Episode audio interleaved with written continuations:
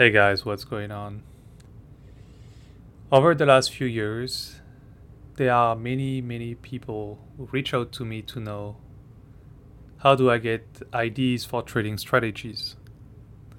And most likely, if you're listening to this podcast right now, you might have that same question How do I come up with new strategies? What is the process for that? And so today I wanted to discuss with you a simple but powerful strategy. A very simple setup. Something I would not talk on my Substack or on Twitter because I have too many followers for that. But here on the podcast, there's maybe 10 of you listening. So it's not like I'm giving away a big secret to a massive audience. So that's kind of my gift for you for listening to the podcast early on and to show my appreciation for you. So, you know, I've been talking a lot about simplicity on the Substack and on my Twitter account. I believe that simplicity is really one of the key to profitable trading. If you think about it, you really have two options. Option number one is doing something very simple, and option number two is building very complex system and strategies and you can do both. You know, there's a very successful example. AlgoFlow on Twitter is doing some crazy stuff and it's working very well for him. I have an interview with him on my Substack.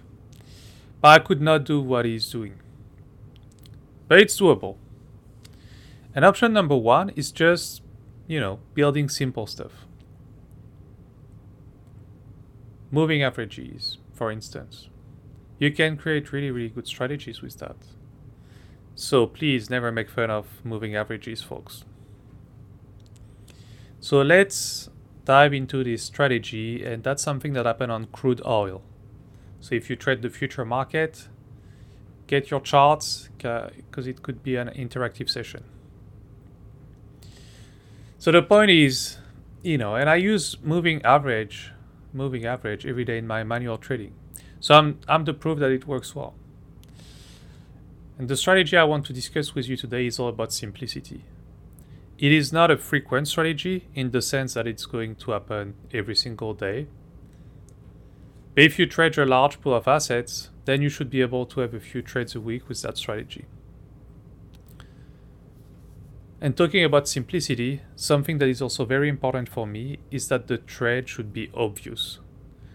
So when you look back at the charts at the end of the day or during the weekend, and I hope that you guys are doing it, don't forget to journal and review your trades. It is very important. You know, for me, I record my screen every single day. And then I do clips of the most important trades of the day, of the week. And then I put them in my library so I can review them. Usually now I do it like once a week or twice a month. I don't review every single night like I used to do before. But anyway, record your trades, record your screen. It's going to make a big difference for your trading a few weeks from now. Not even a few months. I think in just a few weeks, you'll start to see some difference. The execution and some type of trades you take that you should not take, and all of these is something that you will find by looking at the recording of your trades. So you really have nothing to lose doing this, except some storage space on your computer. But besides that, it's a win-win, folks. So going back to the simple strategy, and I'm gonna take an example, which is, as I said, on crude oil. So the ticker is CL on the future market. And the day was December 28, 2023. And I think it's a very, very good example of something simple that works. Obviously, it's not financial advice and blah blah blah. You do your own research. But please, if you're listening now, pull up a chart of crude oil from December 28, 2023, and from the day before as well. So, first of all, if we look at the daily chart, it's in a downtrend since October 20, 2023 going from $90 on October 20 to $68 on December the 13th. And we can see very clear move. It's a very clear move to the downside. Then a leg up, move down, leg up, and now we're back in a move down since October 27. So on the daily, it's very obvious in which direction we are going. What is the trend? The trend is down so far. So until we make a higher high above 76.17, we remain in a downtrend. Again, it's a very simple concept. And so if we go back to, you know, above 17, 7, 76.17, then the downtrend might be finished. But now let's go back into the intraday chart. So what do we have? On the 2017, and I'm putting my chart at the same time. So on the 2017, the low of the day was $73.77. And that was a red day. It's not really a balanced day in terms of volume profile, but we had the point of control at 74.4 and it was like say half of a balance day. But most of the volume was done at the bottom of the range for the day. And so yesterday, what happened? What happened is that three times at 9 a.m., 10 a.m., at 11 a.m. EST, we had the price coming at 73.75. So basically, the previous day's low. Three times 9 a.m., 10 a.m., 11 a.m. EST. And we had a lot of buyers there, yet we couldn't reintegrate the previous day's range. So when we fell two times, three times, and then we start reversing and going back into the original direction of the daily downtrend, it tells you that the odds are in your favor for the short side, not on the long side, which is basically the opposite of what's happening on NQ and ES right now. So I hope that you're pulling the chart and looking at this at the same time because it's a very useful exercise. And if you're not trading crude oil and just trading ES and Q, well, think about it. You know, if you have like just a few setups, like I have, you can broaden your horizon by adding NQ, ES, CL, Russell to your tools.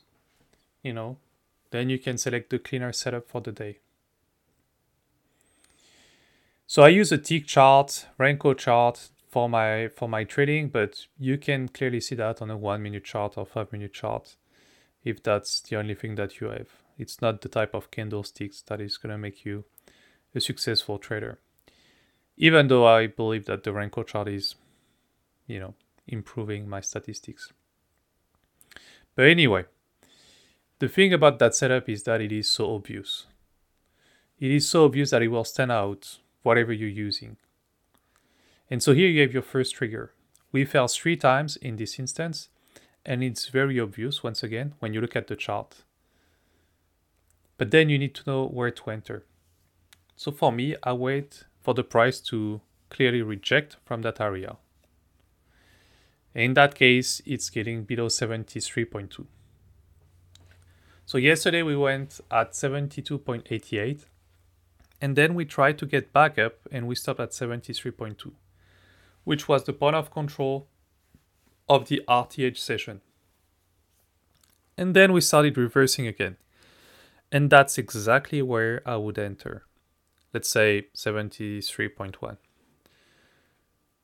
We just stopped above the point of control. So let's say 73.3. So it's like 20, 25 cents stop. And my take profit would be obviously making new lows on the day but also going lower than 72.5, which was kind of the daily low on the 21st of December. And that was also the low of the last five days. So there is probably a lot of liquidity there. And so when you look at the charts at night, you see this and you're like, oh, that's an obvious short. Well, that's exactly the type of trade that I believe you want to take on a daily basis. Something that stands out as obvious and that is going with the train where you don't have to do a lot of effort to make your points.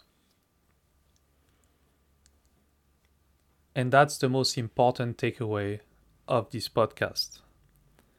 It's all about simplicity and finding something that you can easily identify in real time using one, two, or three variables maximum because you want to be able to execute flawlessly. Execution is where you make your money. Obviously, you need an edge in your strategy, but then most of your career will be defined by your execution. So think about that. Do the exercise, pull up the charts, and look at what we just discussed over the last few minutes. And let me know what you think. I'll see you soon. Cheers.